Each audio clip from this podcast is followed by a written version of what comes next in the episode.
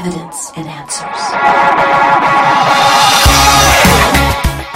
America has had two great reform movements the abolition of slavery and the civil rights movements that corrected the course of our nation and made her a stronger country. Today, there are dangerous movements that seek to tear down the United States. You're tuned to Evidence and Answers radio broadcast with your host, Pat Zukeran. Pat is an author, teacher, and international speaker in the area of Christian apologetics, the defense of the Christian faith.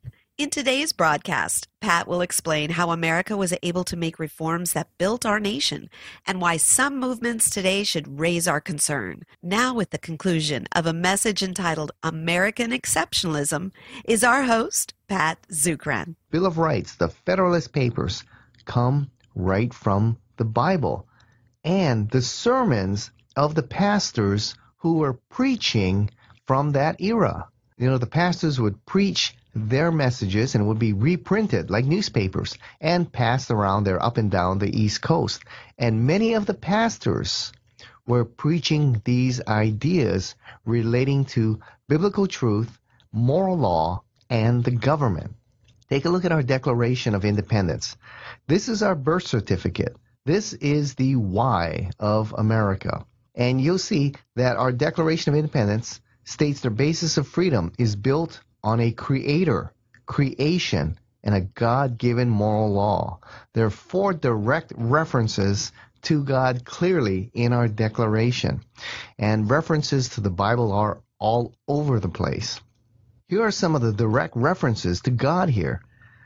When in the course of human events it becomes necessary for one people to dissolve the political bands which have connected them with one another and to assume among the powers of the earth the separate and equal station to which the laws of nature and of nature's God entitle a decent respect to the opinions of mankind requires that they should declare the cause which impel them to the separation. Of course, the famous statement there. We hold these truths to be self evident that all men are created equal, that they are endowed by their Creator with certain inalienable rights. Among these are life, liberty, and the pursuit of happiness. Creation, Creator, God given moral absolutes. Where do they come from? They come right from the Bible. We therefore, the representatives of the United States of America in General Congress assembled, appealing to the Supreme Judge of the world for the rectitude of our intentions, do, in the name and by the authority of the good people of these colonies, solemnly publish and declare that these United States colonies are, and of the right, ought to be free and independent states. And then they conclude with a firm reliance on the protection of divine providence. And they're referring to the biblical God who superintends the affairs of all men. So our founding fathers believe that their cause was just and moral, and they were appealing to the Bible and to God as their judge. You see, unfortunately, our history books have been written from a socialist perspective, and many of us are taught that the Revolutionary War was fought all about economics. It was all about money, taxation without representation. But if you read the original documents themselves, and I didn't read them until I got to graduate school because that's where I was learning. You know, you need to read the original documents for themselves. You want to know what an author thought, you got to read the original documents. And our founding fathers believe that they had a just and a moral cause. And what were they basing their cause upon? What was the standard of justice? It was the Bible. It was biblical truth taught in the Bible. They were appealing to God's law and to God as their judge. So our founding fathers believed they had a just cause. They were battling injustice and tyranny. It was this war was not fought only about economics. In high school and college, you know, I was taught the reason we went to war was taxation without representation. All right, it was fought about money. Well, no, if you read the founding documents, they our founding fathers believed they had a just cause based on biblical principles and they were appealing to God as the just judge. And when you look at the Declaration of Independence, there's a list of 27 grievances. All right, they were battling injustice and tyranny there. And when you look at the list of grievances, taxation without representation was not even in the top 10. I think it was number 17. Right? In fact, of the 56 men who signed the Declaration of Independence, 24 had degrees from seminary. That's contrary to what we're taught in school today, that our founding fathers were a bunch of deist agnostics and atheists here. Now, the principles that framed our Constitution also come right from the Bible. The Constitution is the how of American government. The Declaration of Independence is the why. The Constitution is the how of the American government. And a key ideology that guided the Constitution was the concept of human sinfulness. This was key for the Constitution. And this comes directly from Romans chapter 7. Because of their strong biblical teaching, our founding fathers understood that man was basically sinful and a fallen being, and it was dangerous to place power in the hands of one individual or just a small group of men. There needed to be a check and balance system. So the trilateral check and balance system that we have today was based on the concept of human sinfulness and also the equality of all men. That was unique. Where did that come from? Well, that comes from the biblical view of government that teaches the equality of all men and women and the rule of law over all persons, including the king himself. Many European countries, the king is the law. Whatever he states is the law. But the Bible taught even the king is under the law of God. Deuteronomy 17, verses 14 through 20 states, When the king takes the throne of his kingdom, he is to write for himself on a scroll a copy of this law, taken from that of the priests who are Levites. It is to be with him, and he is to read it all the days of his life, so that he may learn to revere the Lord his God and follow carefully all the words of this law and these decrees, and not consider himself better than his brothers, and turn from the law to the right or the left. Then he and his descendants will reign a long time over his kingdom in Israel. Fifty of the fifty-five men who signed the Constitution were church members who endorse the Christian faith. Another important founding document are the Federalist Papers. They're written to explain the how of the Constitution. Now, the architects of the Federalist Papers are James Madison, Alexander Hamilton, and John Jay. You know about Madison and Hamilton. You know about John Jay? Who was this man who many consider to be the chief architect of the Federalist Papers. Who was this man? We often don't hear about him a lot. Well, he was the president of the American Bible Society. He also was the first Chief Justice of the Supreme Court and the first president of Congress there. Tremendous individual, key player in the foundation of our nation. And he was the president of the American Bible Society and our first Chief Justice of the Supreme Court. Man, talk about separation of church and state, our first Chief Justice was the president of the American Bible Society. So you can see Christianity had a key role in our founding, in our education, in the uniting of our nation, in our founding documents, and in reforming our nation. You know, America, like all countries, is not a perfect nation. And I am not defending American perfectionism here. I am defending American exceptionalism. There have been many dark moments in our history when we failed to live up to our founding principles, but it was our very commitment to moral and biblical principle, to an authority and law higher than our own, that impelled us to self correct and to use our greatest mistakes as the greatest opportunities to reassert the dignity of every human being and the cause of human freedom. Now, in the United States, there are two major reformations that occurred in our history. Sorry, women, I don't have enough time to talk about the women's movement or others. I'm just going to focus on these two here the abolition of slavery and the civil rights movement. Now, before the Civil War, a great event occurred. Guess what that is? The Second Great Awakening.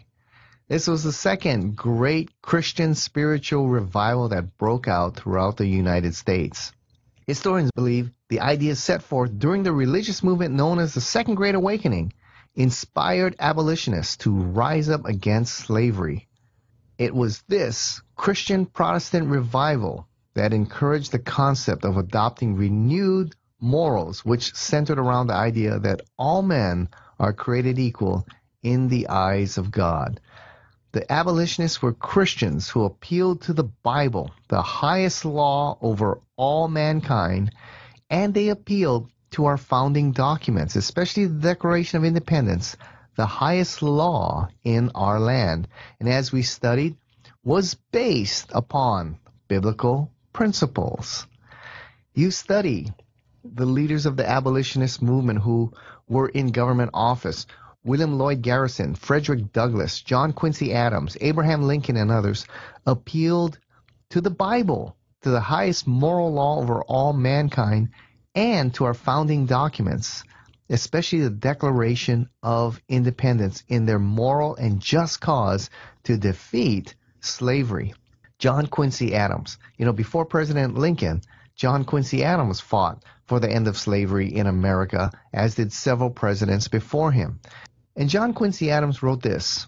He stated the inconsistency of the institution of domestic slavery with the principles of the Declaration of Independence was seen and lamented by all the Southern patriots of the Revolution, by no one with deeper and more unalterable conviction than the author of the Declaration himself. That would he would be referring to Jefferson there in the memoir of his life, of Jefferson's life, written at the age of 77, he gave to his countrymen the solemn and emphatic warning that the day was not far distant when they must hear and adopt the general emancipation of their slaves.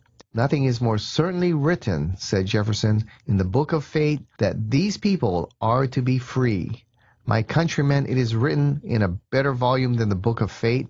It is written in the laws of nature and of nature's God.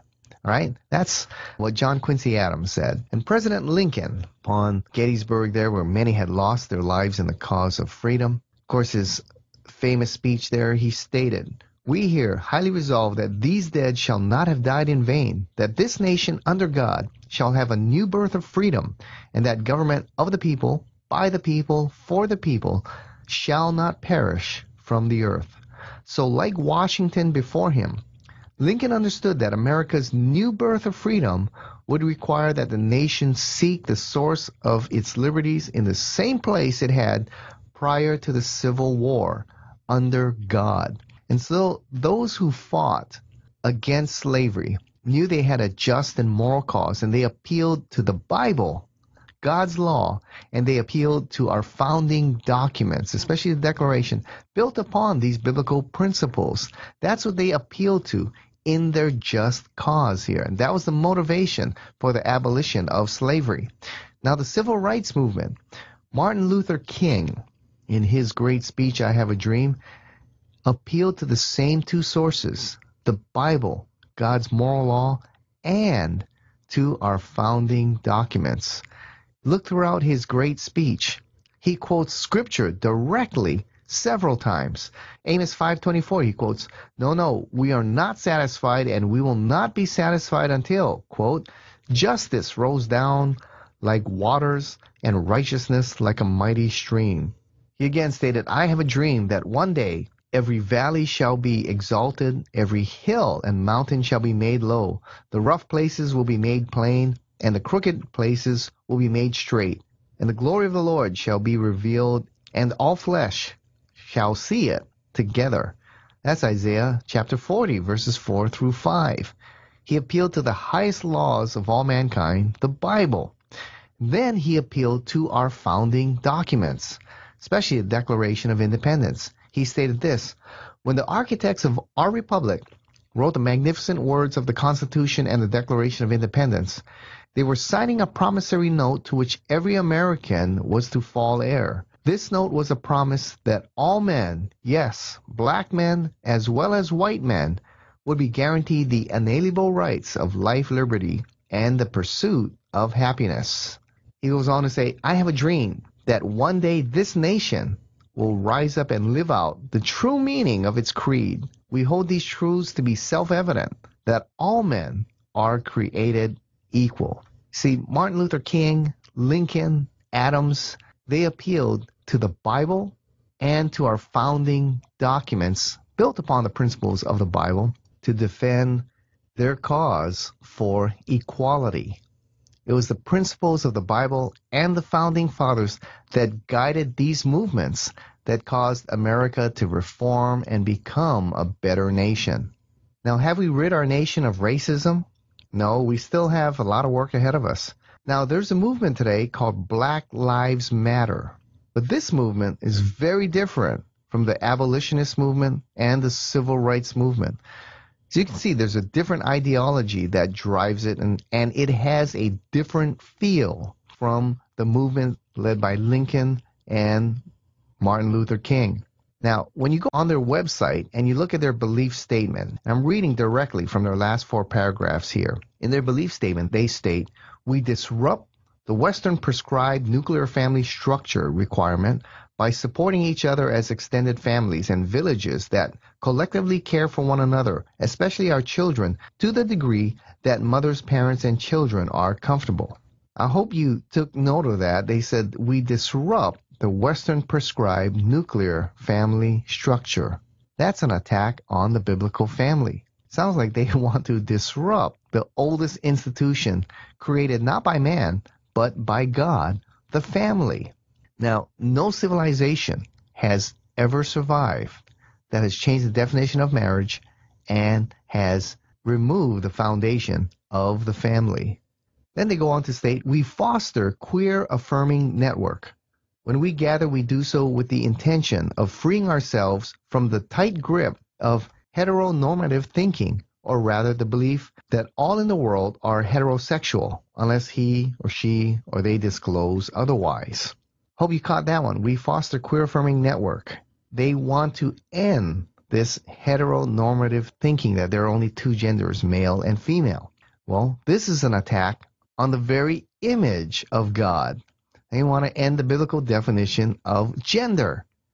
So not only is there assault on God's institution, there's an assault here on the very image of God. Then they state, we embody and practice justice, liberation, and peace in our engagements with one another. We embody and practice justice. On what grounds do they seek justice? On whose terms? What standard are you measuring right and wrong by? If you read in their belief statement on their page, there's no appeal to the Bible, there's no appeal to our founding documents. So, on what basis are you declaring something right and wrong? How do you define justice then? What is the moral standard here by which you judge something right or wrong? We don't like it? You know, unlike the abolitionist movement and civil rights movement, in which these leaders were appealing to the Bible as the standard over all mankind, and our founding documents, the Declaration of Independence and the Constitution, as the laws of our land. They appealed to those documents as their standard of morality and justice.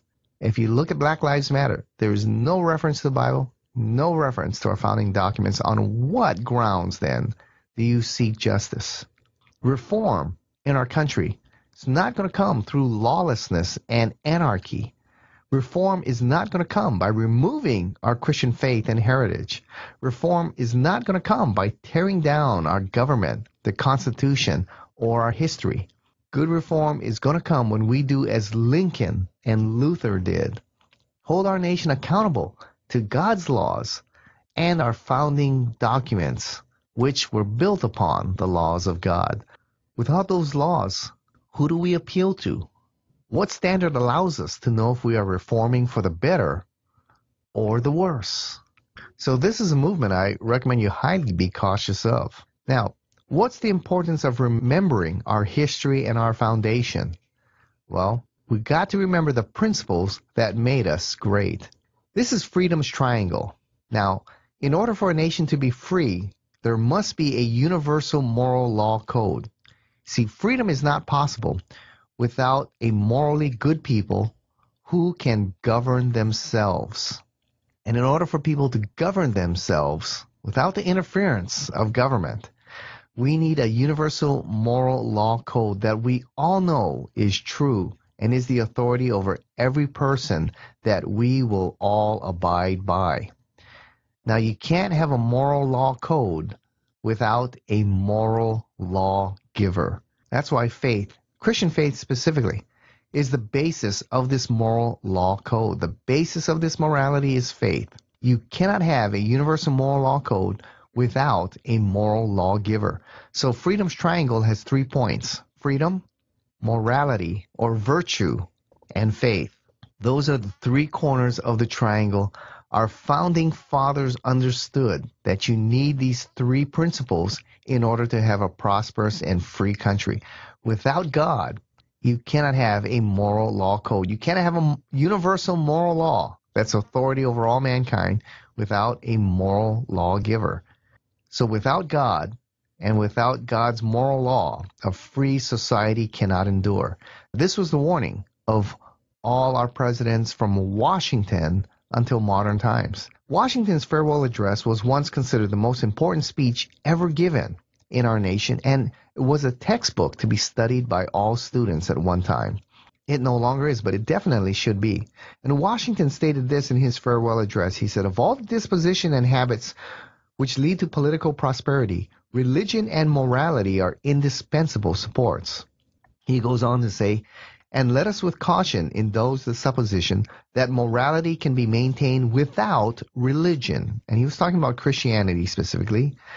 Whatever may be conceded to the influence of refined education on minds of peculiar structure, reason and experience both forbid us to expect that national morality can prevail in the exclusion of religious principle.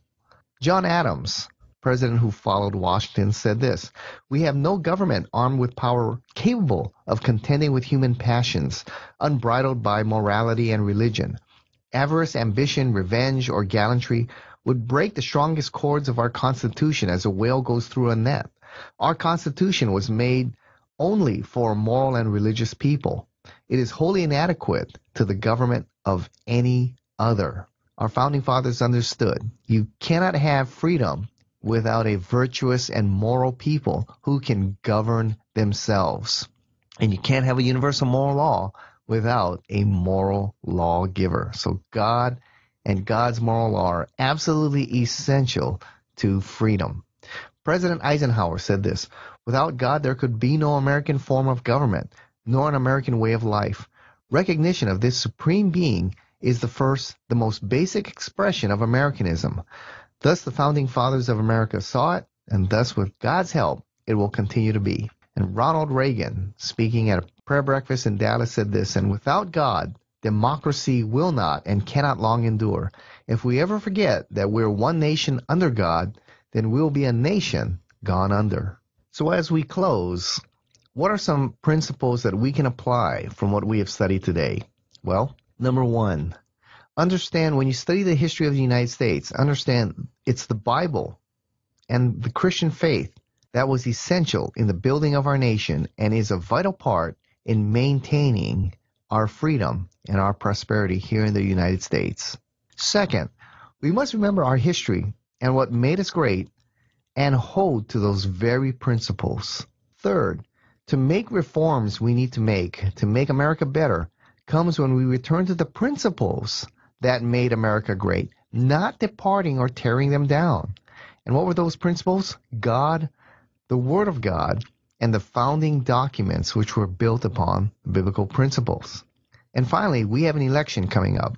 In a republic like ours, we need to vote for men and women who fear God and will make just laws based on the Word of God a constitutional republic like ours is only going to succeed when men and women of the highest moral character who know right from wrong can go and make just laws based on just and righteous principles of God's word and our founding documents.